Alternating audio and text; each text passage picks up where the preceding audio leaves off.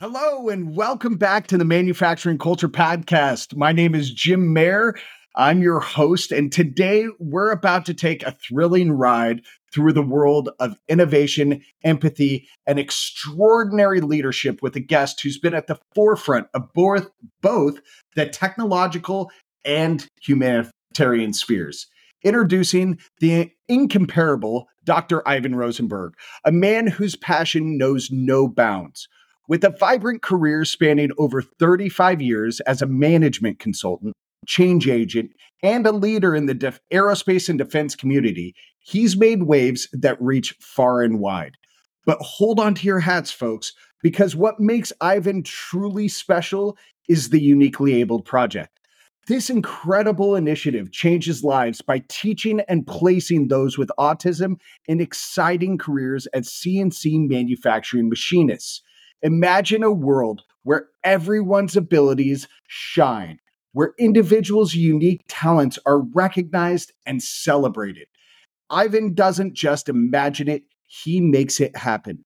Ivan has been a beacon of innovation and excellence from the lecture halls of Cornell University and the University of Rochester to major organizations like NASA and Johnson & Johnson. Now, get ready to dive into a conversation about the Uniquely Abled Project, a movement that's breaking barriers and building futures. So turn up the volume, grab a comfy seat, and join us as we explore the world through Ivan's visionary lens. It's an episode you won't want to miss, filled with insights that will inspire and stir your soul. Here's to the extraordinary man leading the charge. Welcome to the show, Ivan Rosenberg. This episode is brought to you by Speroni. Revolutionize your shop floor with Speroni, where cutting edge technology meets craftsmanship. Elevate precision, amplify productivity. Speroni. Experience, tradition, the future.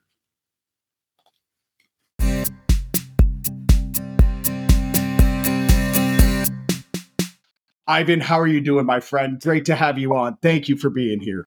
Well, thank you for that introduction. I've uh, I want to meet this guy. He sounds great.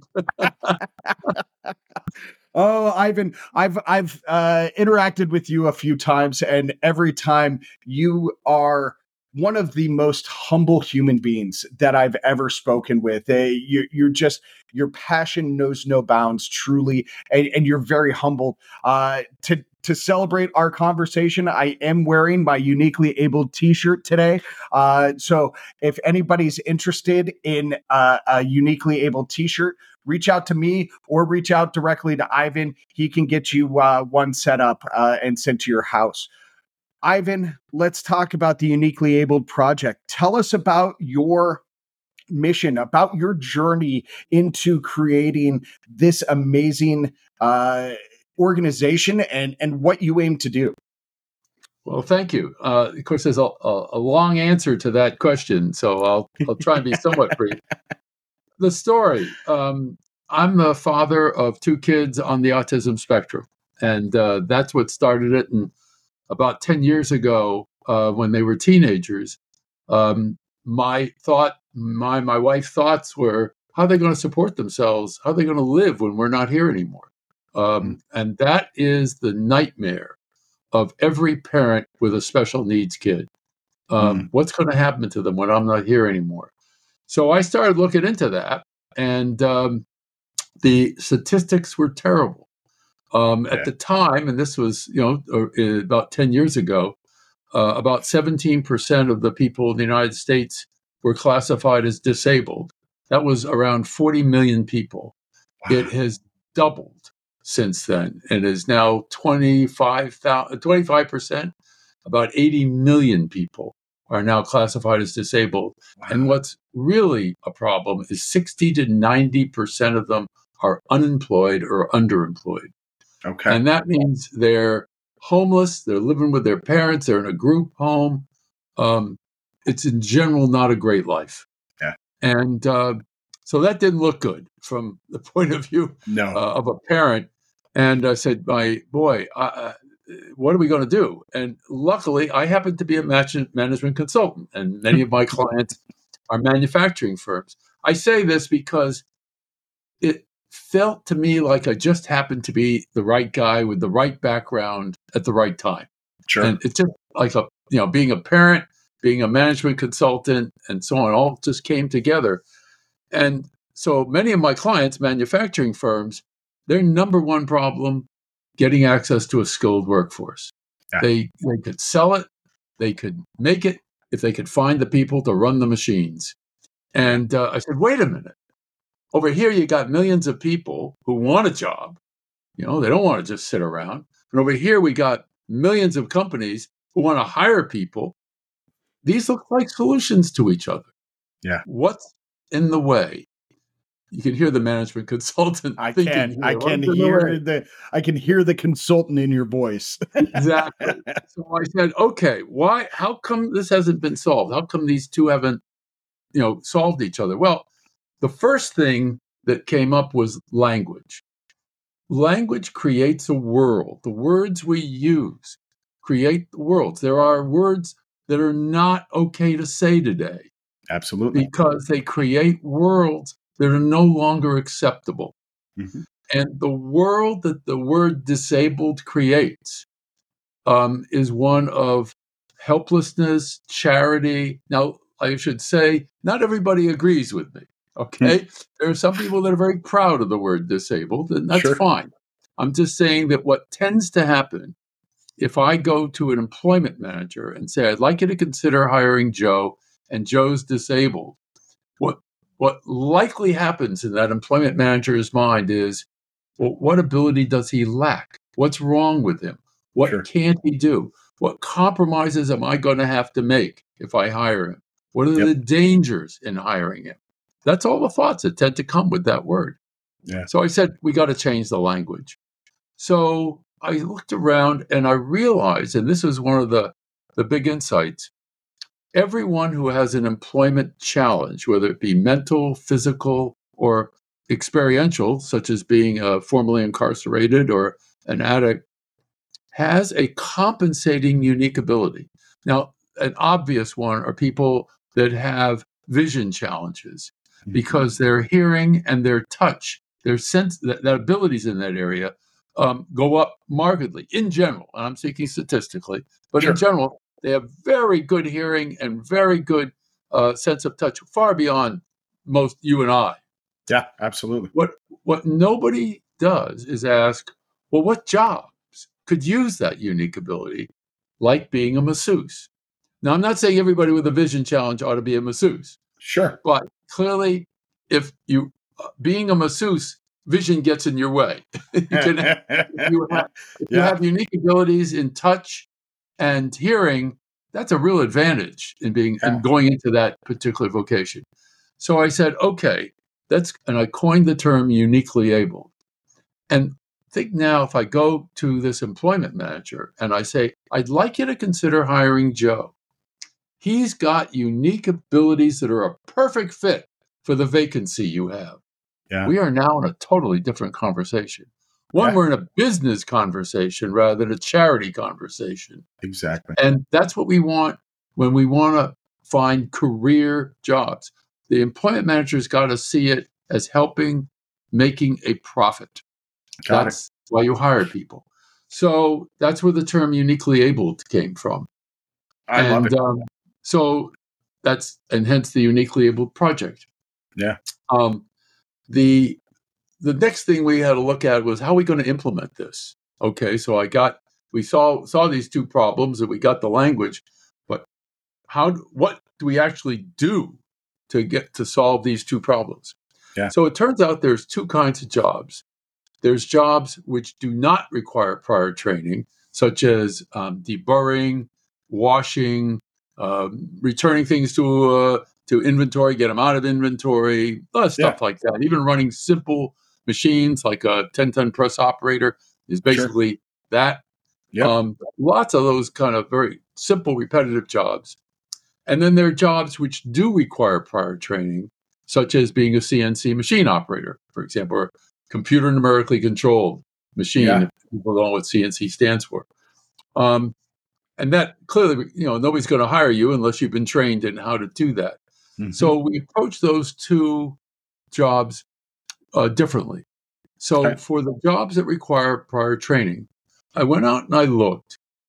There's almost no successful vocational education programs for the uniquely able.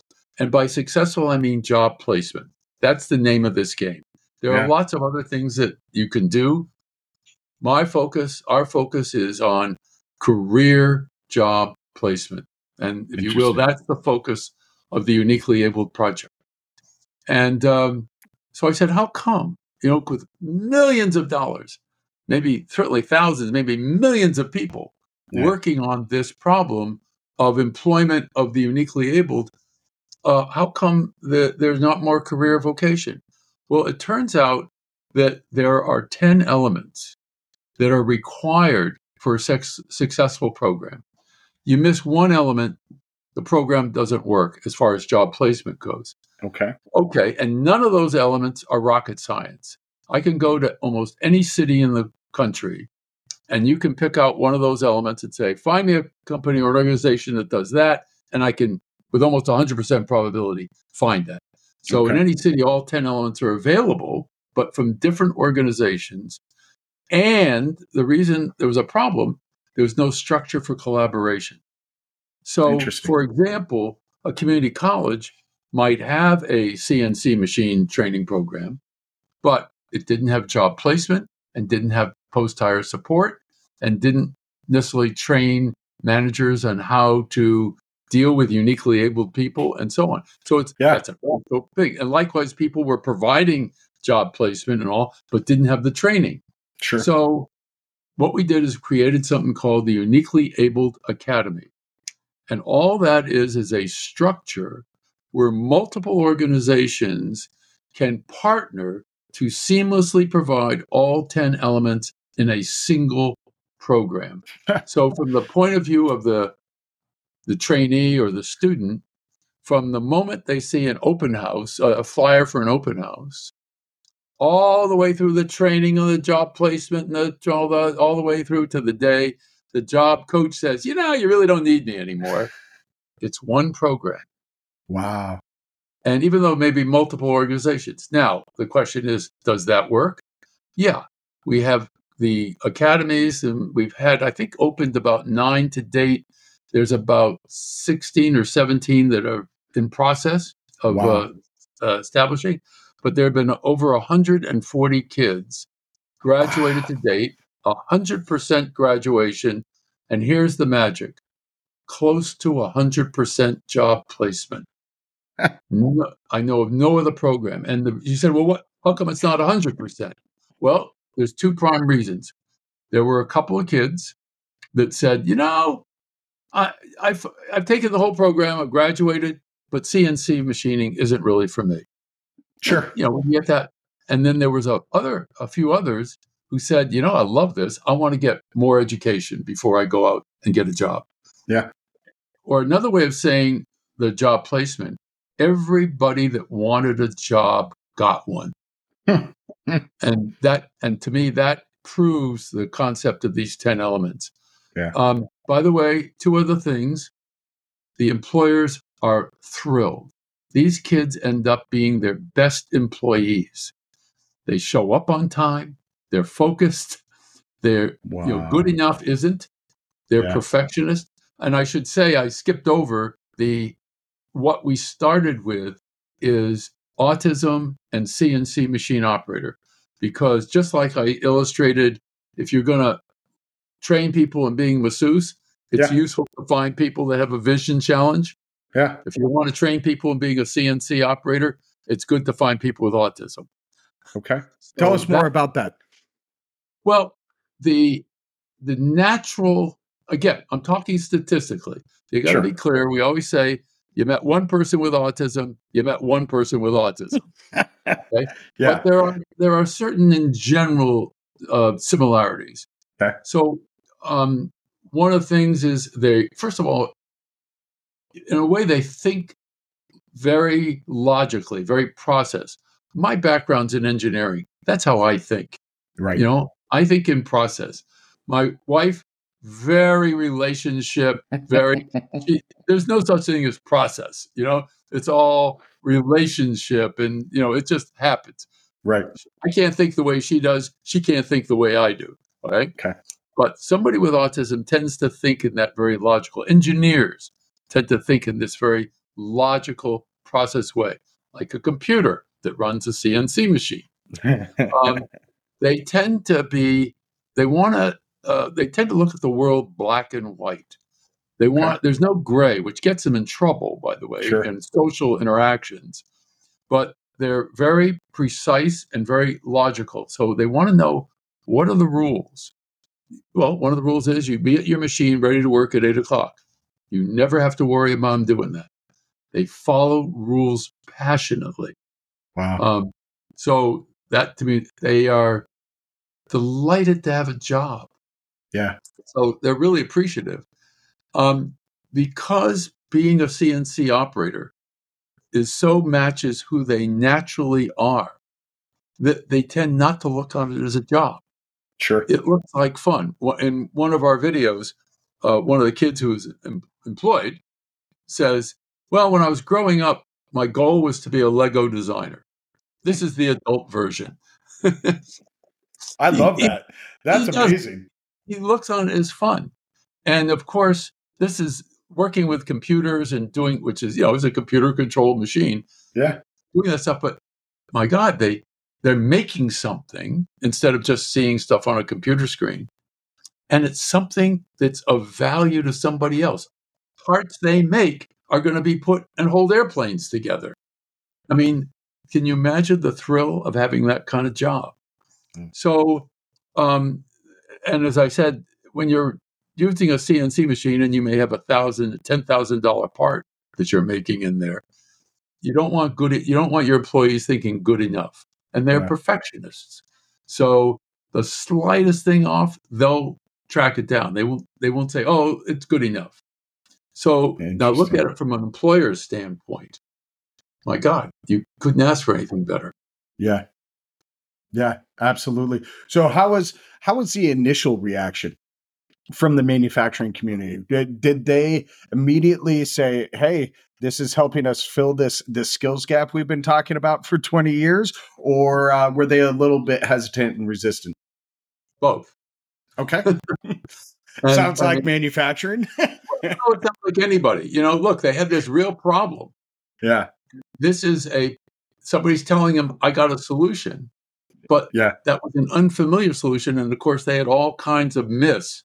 I remember um, I was talking to one employer, and um, at the end of the con- near the end of the conversation, he said, "Man, this sounds really, really great." And then he said, "Wait a minute, how are they going to get to work?" And I said, "Well, they'll either take public transportation or they'll drive their car."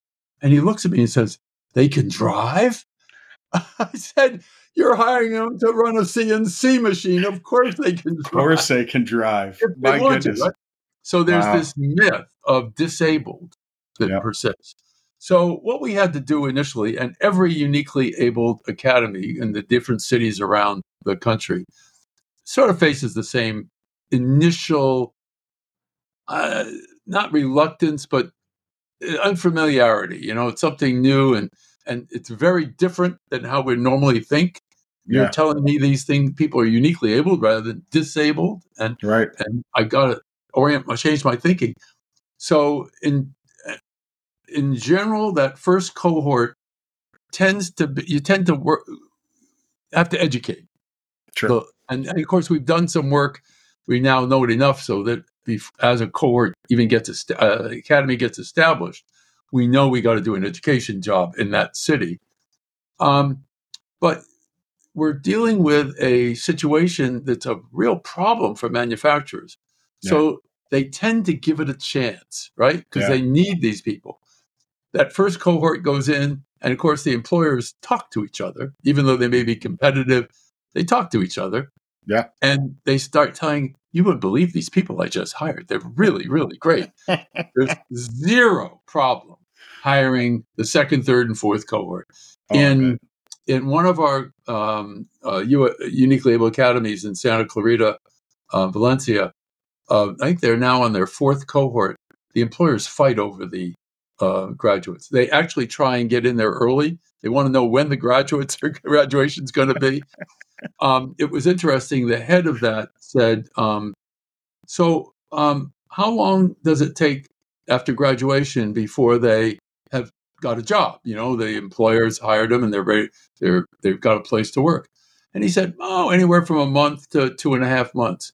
And he said, Oh, man, it, it, takes them that long to get an offer? He said, Oh, no, within the first couple of days, they get three or four job offers. it takes them that long to figure out which one they're going to accept.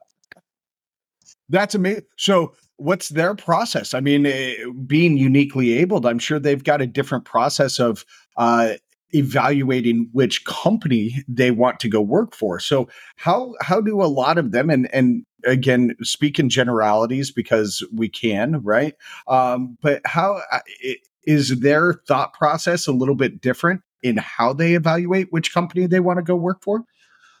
Um, yes and no again everybody's different of course sure and um, in our training uh, in the job readiness curriculum that we use there is a whole section on how do you choose how do you find a company and how do you select which one you're going to go with um, and there's probably a huge list uh, one of them of course is the willingness of the company to adapt adopt somebody with unique abilities.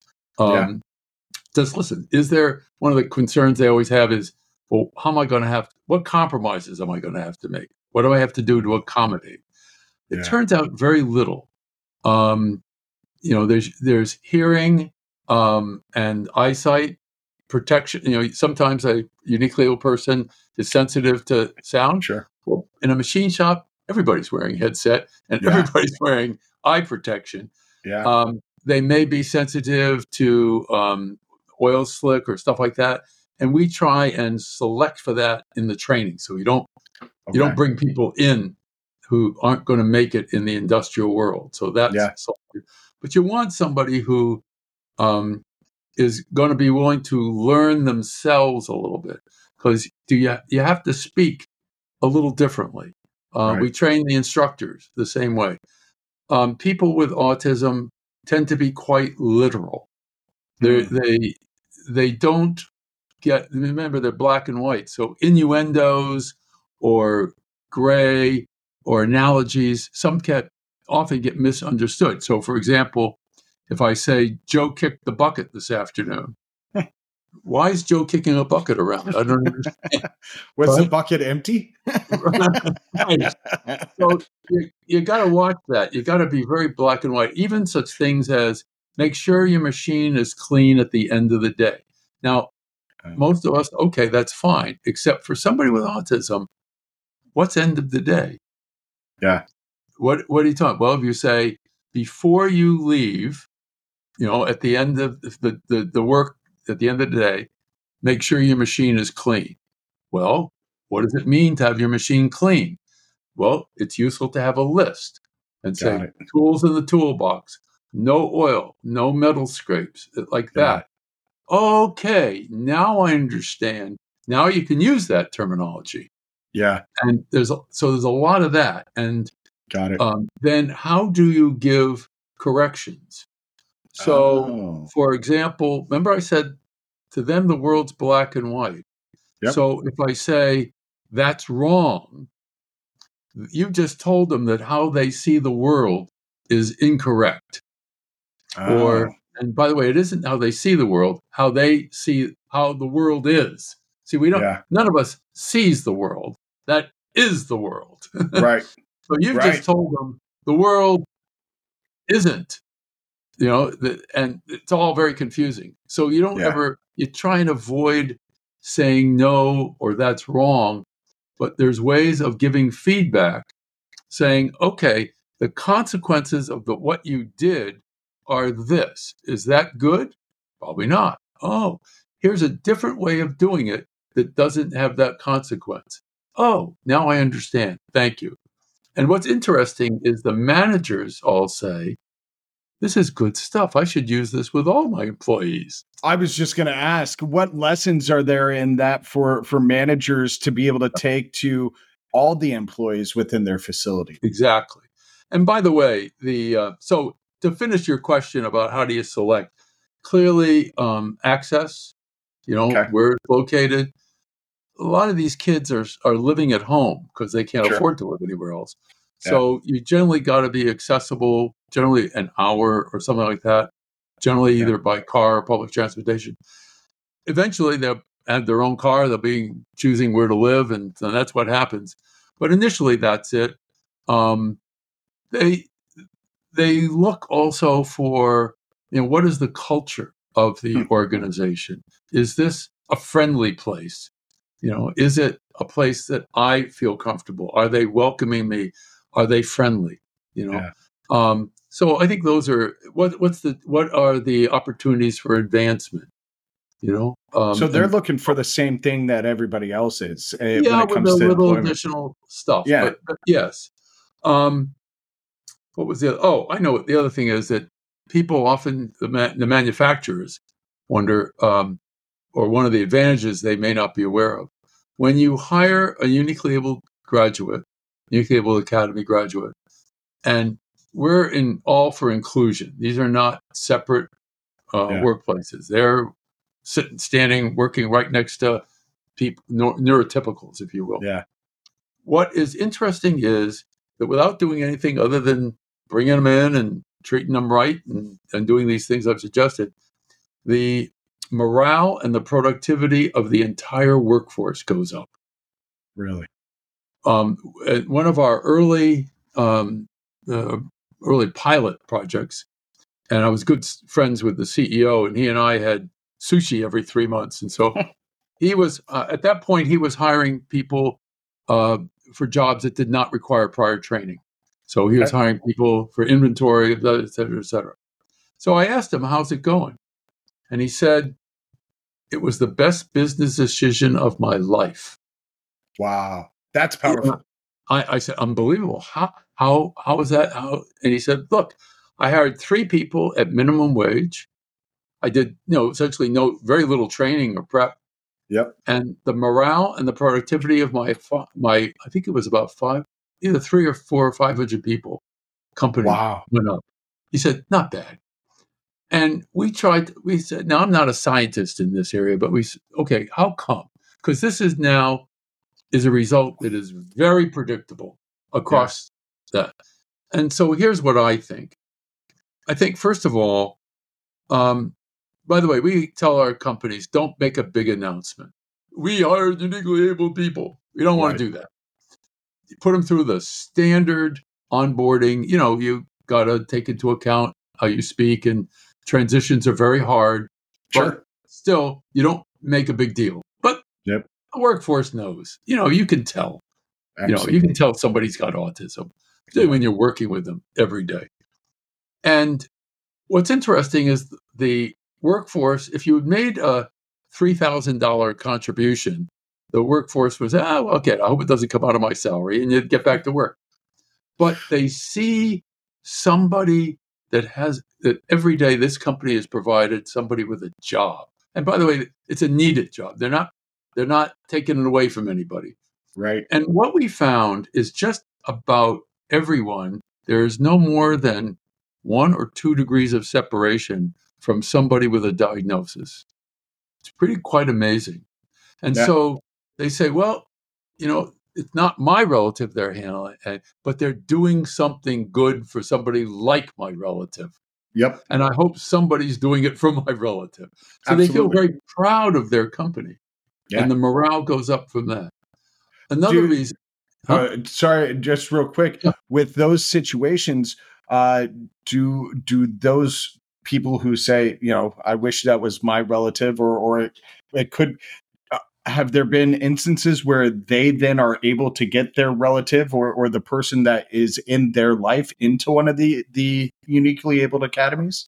Maybe I don't know. Okay. With with the sure. with the number of people out there, I'm operating one or two levels away from the sure. Yeah, see, it's important to note that the Uniquely Able Project doesn't provide services directly to the kids. Right. That's our, and I did, that's deliberate. We are Johnny Appleseeds. Okay. We're going out there and helping establish uniquely able academies, the facilities that do service these kids. And the reason is, is because, you know, 80 million people, if you're going to solve an 80 million person problem, which I intend to do, then your solutions better be scalable. Yeah. And it's not scalable if your organization is providing the services because yeah. you know you got to raise a lot of money and you got to have a lot of different places but if we are going out there to existing locales and helping them be efficient and effective providers of these services that we can do a lot and that's what we've done we have a very small organization i mean wow. there's only a handful of us that are actually you know doing the work Wow. a lot of supporters.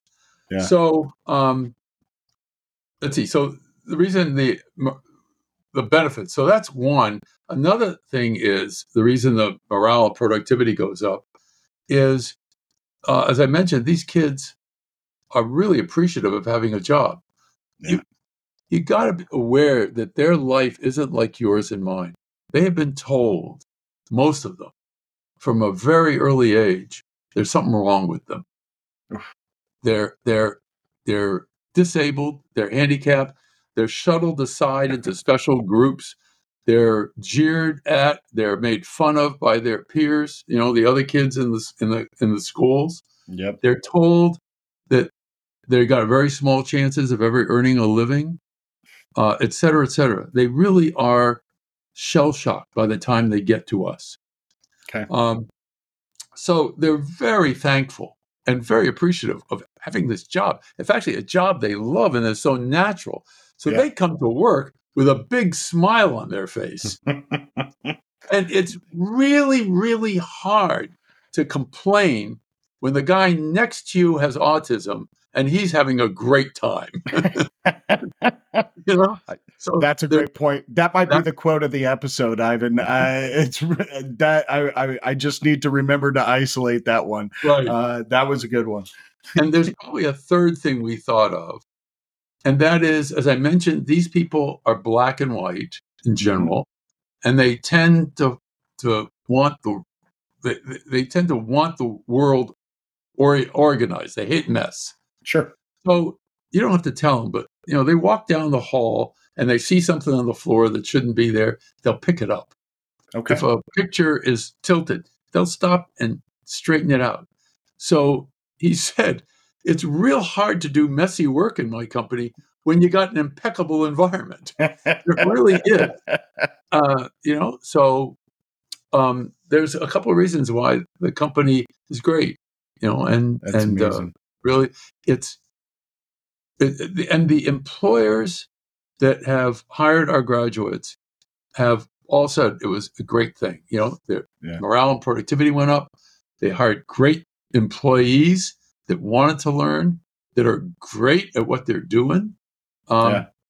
So instead of uh, hire the handicap, be a good community citizen, and you know all that kind of charity conversation, right? Um, it's a business in which they see this as being a real benefit to the company.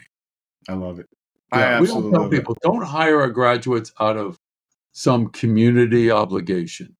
Sure, that lasts you know a finite time. Hire them because you're going to make money from them. Yeah, like any employee. Yeah, absolutely. Um, Ivan, uh, so walk us through the process of of getting an academy set up.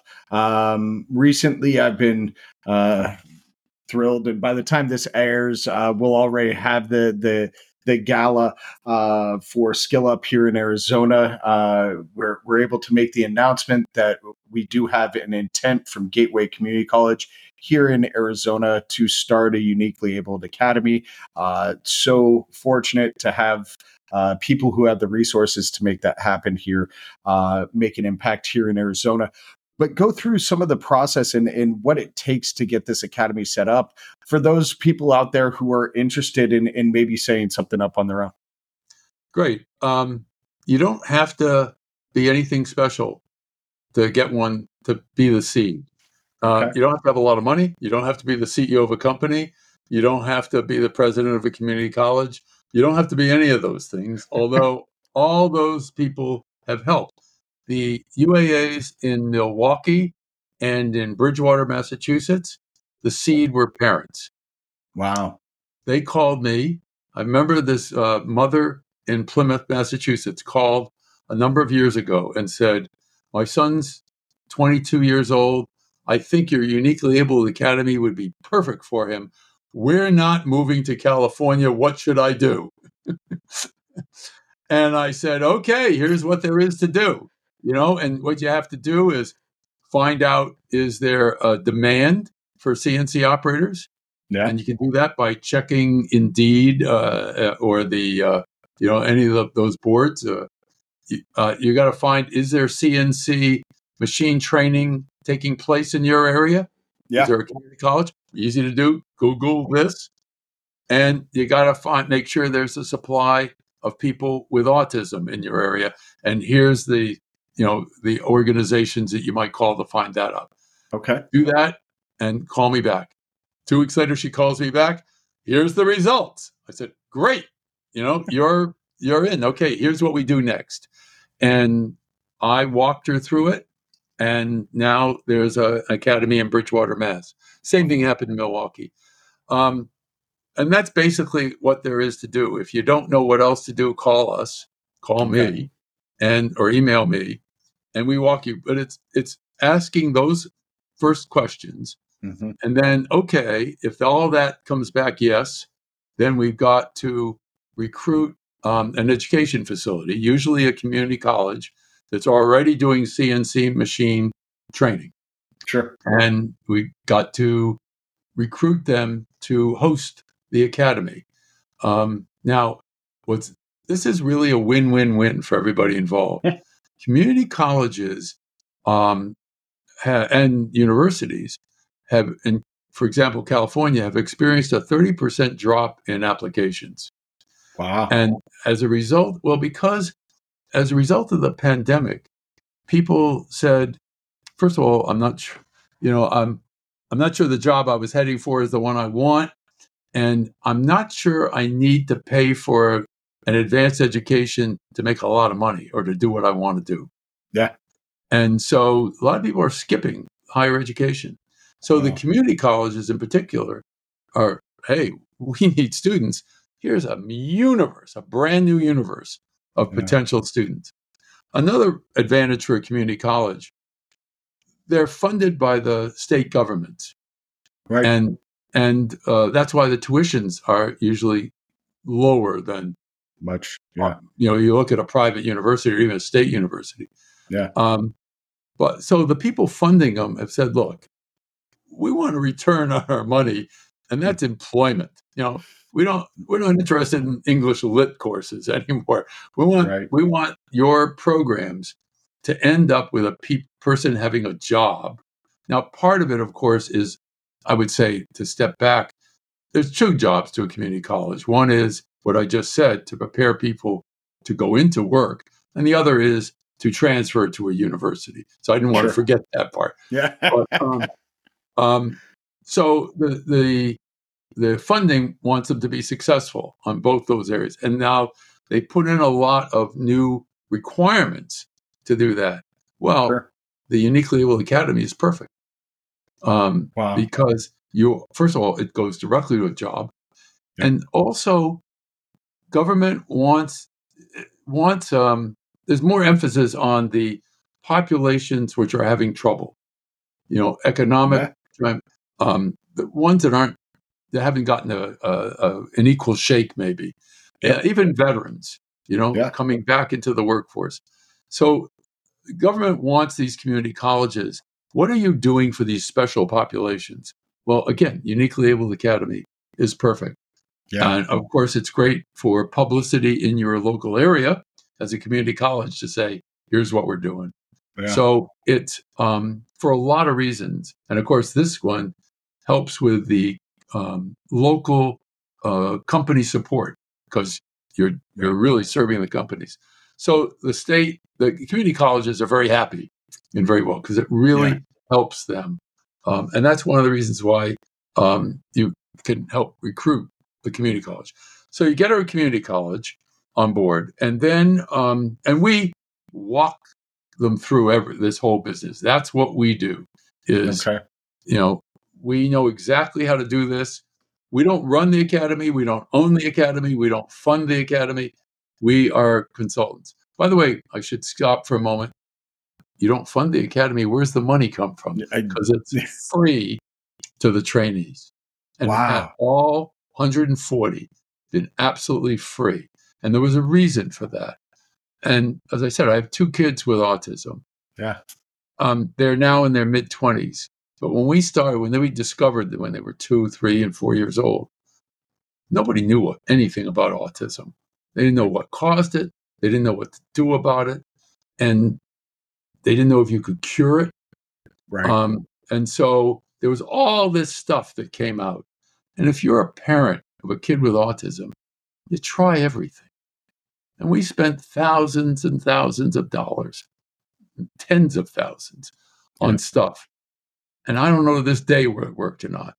But I said, I'm not going to be one of those programs that takes Yeah. money out of the pockets of a parent, of a family of a, with autism. So it's going to be free. So the you. question is, well, how does it get to be free, right? Who pays? Well, who pays is in general the vocation education department of the state. And they Okay. do it with a smile. Why? well, because their job is what? To help their the people that are having problems um, with either because of medical or physical or historic um, issues, help them get jobs. And they want career jobs. You know, this isn't just summer jobs. Right. So that's what the Voc rehabs are all about. Well, the truth is to have a real career job, you need to get an education, right? Sure. I mean, that's the, and so they need training facilities. Well, I just said at the beginning, there's Hmm. almost no successful ones out there. Right. So they're frustrated. They got the money, they got the clients, they hear from the companies, we got the openings, but the training between the two of them is missing. Well, Yeah. they look at the vocational, the, the uh, uniquely able project, and generally for three to five thousand per student, you're talking. That's what it costs all in. Yeah. You look at it and say, with almost 100% probability, for three to 5,000, you can close the case on this person. That's in the noise level. Yeah. In California, where it's where I live, the Department of Rehab is our biggest supporter. Is they really? want us to open more uniquely able academies because it solves a problem for them. Right. Right? Right. So that's what I mean by this is a win win win for everybody. Absolutely. So And- to get the process, Go. Yeah. Go for it. so the next thing is you know, a small group meets and says, okay, who are we going to invite? Remember, it's multiple organizations to cover those 10 elements. So a small group gets together and what are the organizations we're going to invite to participate to provide those 10 elements? Mhm. They invite them. You have a project team meeting of those elements. You get people involved. Okay, who's going to be on each of the teams? Takes up, and then that project team meets about two about two hours every month, and it takes about six months from the first meeting to the opening of the first class. The last two months of which are usually in consumed in marketing, and Mhm. you know, and and bringing people into the into the program. The programs are usually um, a seminar in length. I'm not seminar, a semester in length. Okay. They're full time, Wow. usually four to five days a week, okay. and uh, they they're eight hour days because we want the kids to get used to an industrial day. Now Yeah. they may be working off shift in a late night shift or a second or third shift, but we want them getting used to that, showing up Yeah. on time, an hour for lunch, and so on. Um, it uses exactly the same courses that the community college already has, so we don't try and change the courses, except being done one course a semester. Typically, Wow. there are four courses all in one semester. So remember, you're doing a full full day. Yeah. And so they're generally taking four courses, no compromise on content, by the way. It's the same content that you normally teach. And generally, there'll be those four courses plus a job readiness program. Wow. And so that's that's what the education looks like. They graduate. There's a job um, uh, job placement. Remember, one of the organizations does that. Um, finding a job, finding the opening, teaching the employers how to select because the way they typically select doesn't work, and you got to teach them how to do that. Um, and then there's the coaching of the um, company in the transition because that's the transition is the hard one. There's usually a job coach involved. Um, that may be typically it's maybe an hour a week for up to six months, and that's Wow. about it. okay. And that's the whole program. Wow, that's that's amazing, and and Ivan, I I can see another benefit to community colleges, and and we saw this here, right, when we talked with Dave Zamora at Gateway.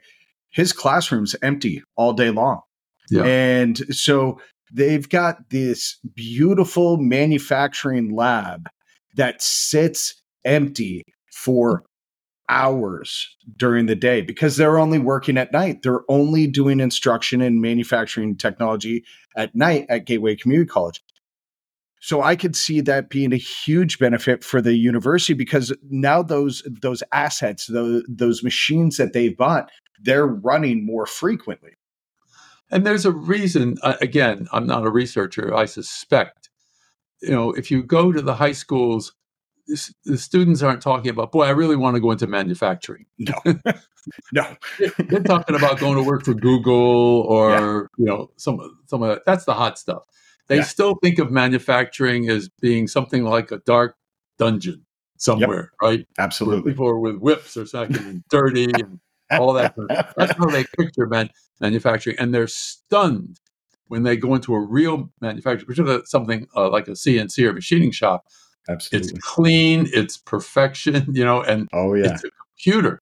So, but that's a part of the problem is that the the high schoolers don't think of manufacturing as being a, a, a big goal, Yeah. and their parents aren't encouraging them to go into manufacturing because they think of it as a deep, dark dungeon. Yeah.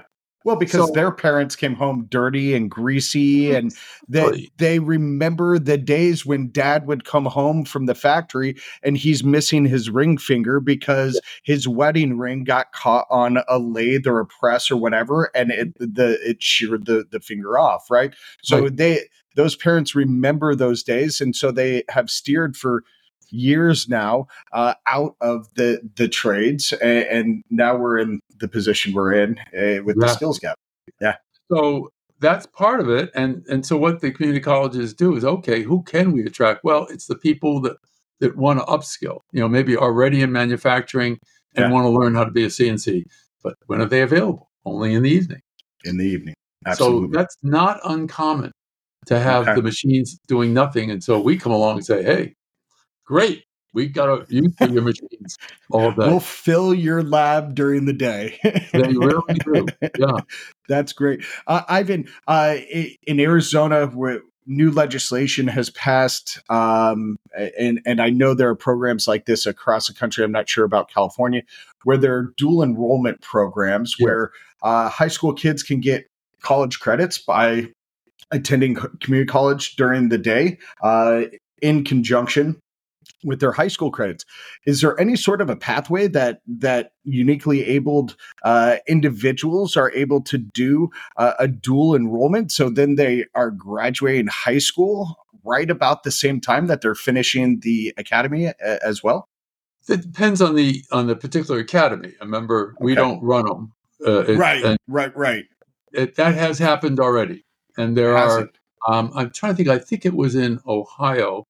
I'm not sure, but there was an exact case of that where a individual was graduating after the uniquely abled academy started. I think there was about a month or two overlap, Okay. and asked for permission to dual enrollment, and the high school granted it, and the, the college was happy with that. And uh, they, in fact, the high school thought that was great, and they made a big deal about it. Um, it was, That's I think they actually deal. considered it a scholarship to, you know, that he was getting advanced placement. That's Um, great. so yes, The only requirement is that they have to be 18 by the time they graduate, because Right. that's the law if you're going to get a job. Sure. But other than that, it's um, available to anybody. Wow, that's amazing. That's amazing. Ivan, um, last question for you. What haven't I asked you that you want to share with the listeners today? Uh, I mean, you've covered amazing things. You've you've walked us through the process. You've shared some great stories. Uh, my favorite is the the mom out in Plymouth uh, and how she approached you uh, and her comment. I'm not moving to California. That's still one of my favorite anecdotes of yours. But what haven't I asked you today that you want to share with the listeners? We're growing and we're expanding. So right now, it's autism and CNC machining. That's Yeah. just where we're starting. We want to promote. uh, I use it maybe a revolution, but I think there's probably a better word. You probably have one. but we want a shift in the country regarding people that have employment challenges, whether it be physical or Sure. mental or um, uh, historic, and Yeah. see the value to these people rather than what's what's wrong with them, which is how we come at it. Absolutely. That could be a revolution, which is why I encourage people to use the term uniquely able I love it. it changes the conversation and it It doesn't take a lot to explain people what you're talking about i'd rather look and see what people are good at what their advantages is than what's wrong with them look Yeah. i can look at what's wrong with everybody i wear glasses when i drive is there something wrong with me well yeah i don't have the eyesight of somebody who doesn't need glasses but i i mean that's not all who i am you know i mean i so i think that's the big revolution that we want to promote. So we want to move into um, other diagnoses, other employment challenges, and other vocations, and we'd like other people to pick up the flag. And we're Yeah. right. Um, so we are already um, this fall. We're starting a uniquely abled academy for those with autism to program manufacturing robots. That's these one-arm monsters. Yeah. So we're starting and expanding in that area.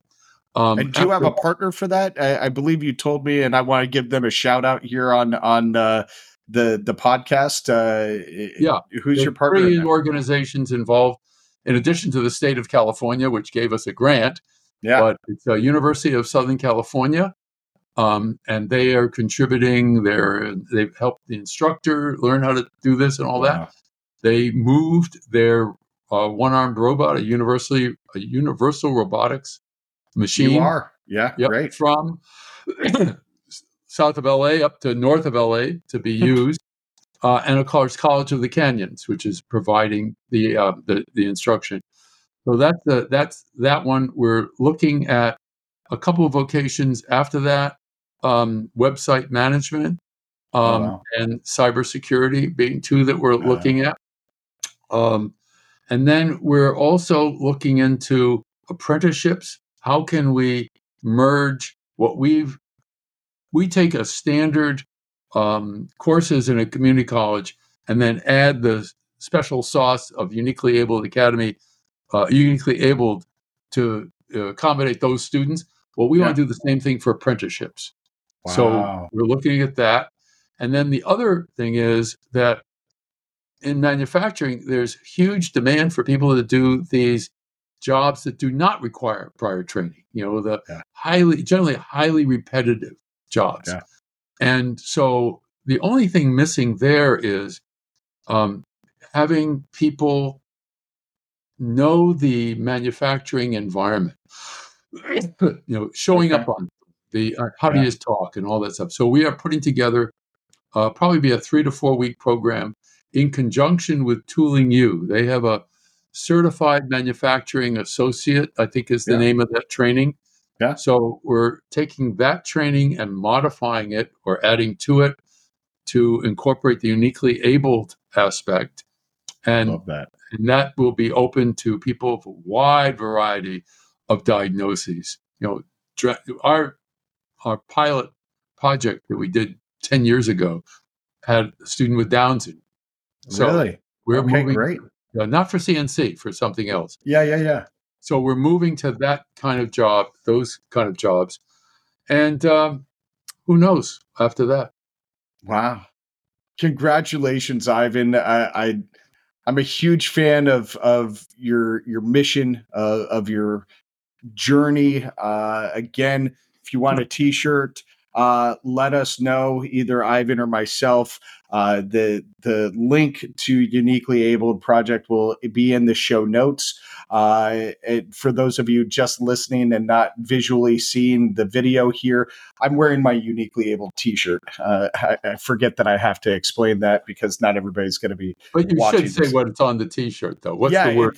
It, it says, We celebrate minds of all kinds, the Uniquely Abled Project. And it is uh, I will tell you, folks, it is the most comfortable material t-shirt uh, that I have ever put on. Uh, so thank you very much for the t-shirt. I actually won this before i even connected with ivan. Uh, i won it through a instagram contest uh, of all places uh, to win something. That's where i won this t-shirt and that's what brought ivan and i together into having this conversation. So ivan thank you very much for for being our guest today. It's been uh, a pleasure speaking with you. Thank you.